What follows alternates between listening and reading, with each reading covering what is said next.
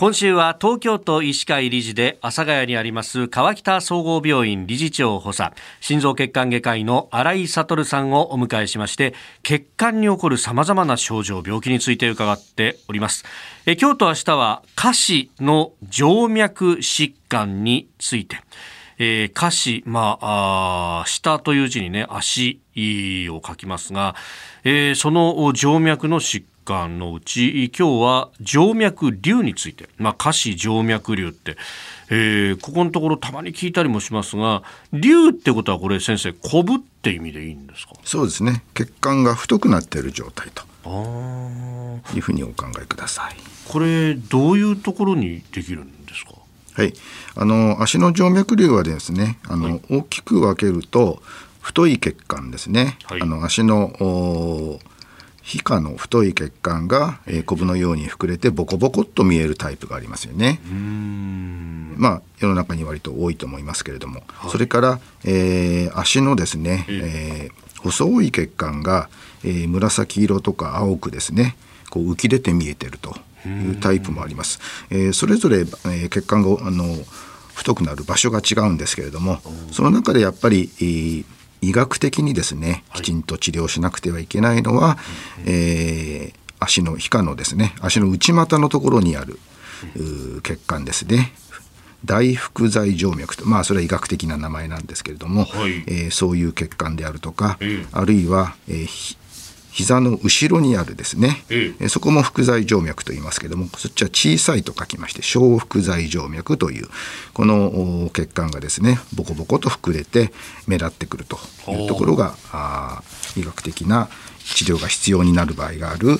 足の静脈瘤ということになりますね。うん。これどうしてそういうコブができちゃうんですか？はい、これはですね、足の静脈っていうのは心臓に向かって血液がまあ、重力に逆らって心臓に向かって上がっていくんですけれども、はい、その上がっていった血液が、えー、逆流しないように足の静脈にはですね、えー、逆流防止の弁がついてるんですけれどもその弁がですねきちっと閉じなくなってしまって、はい、でせっかく上に上っていった血液がまた下に逆流してしまって血液がうっ血を起こしてそうしますと血管が膨れてくるということになりますね。うん。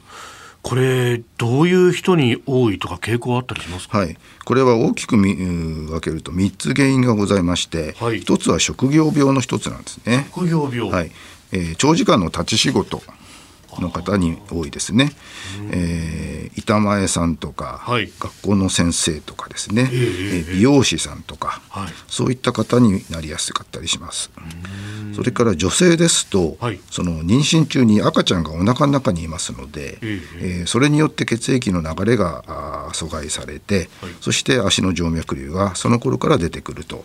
いう方もいらっしゃいます。はあ。確かにうちの妻も子供妊娠してる時にもう足がむくむんだむくむんだってすごい言ってて、はい、確かにすごい太くなってたんですよ。はいはい、それ血液の流れが、えー、そこでですねあの阻害されちゃうわけですね。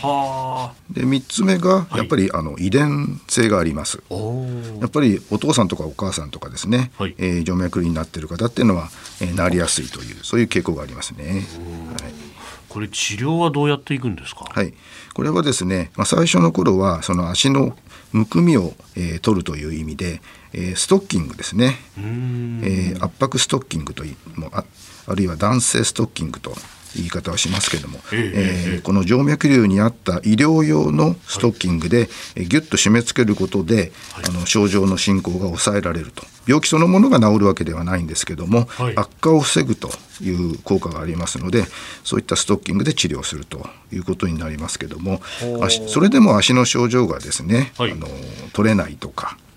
それから病気がさらに進行しちゃうと。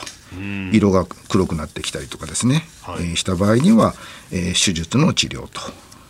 いうことがありますね。うん。えー、川北総合病院の心臓血管外科医新井悟さんにお話を伺っております。先生明日もよろしくお願いします、はい、よろしくお願いします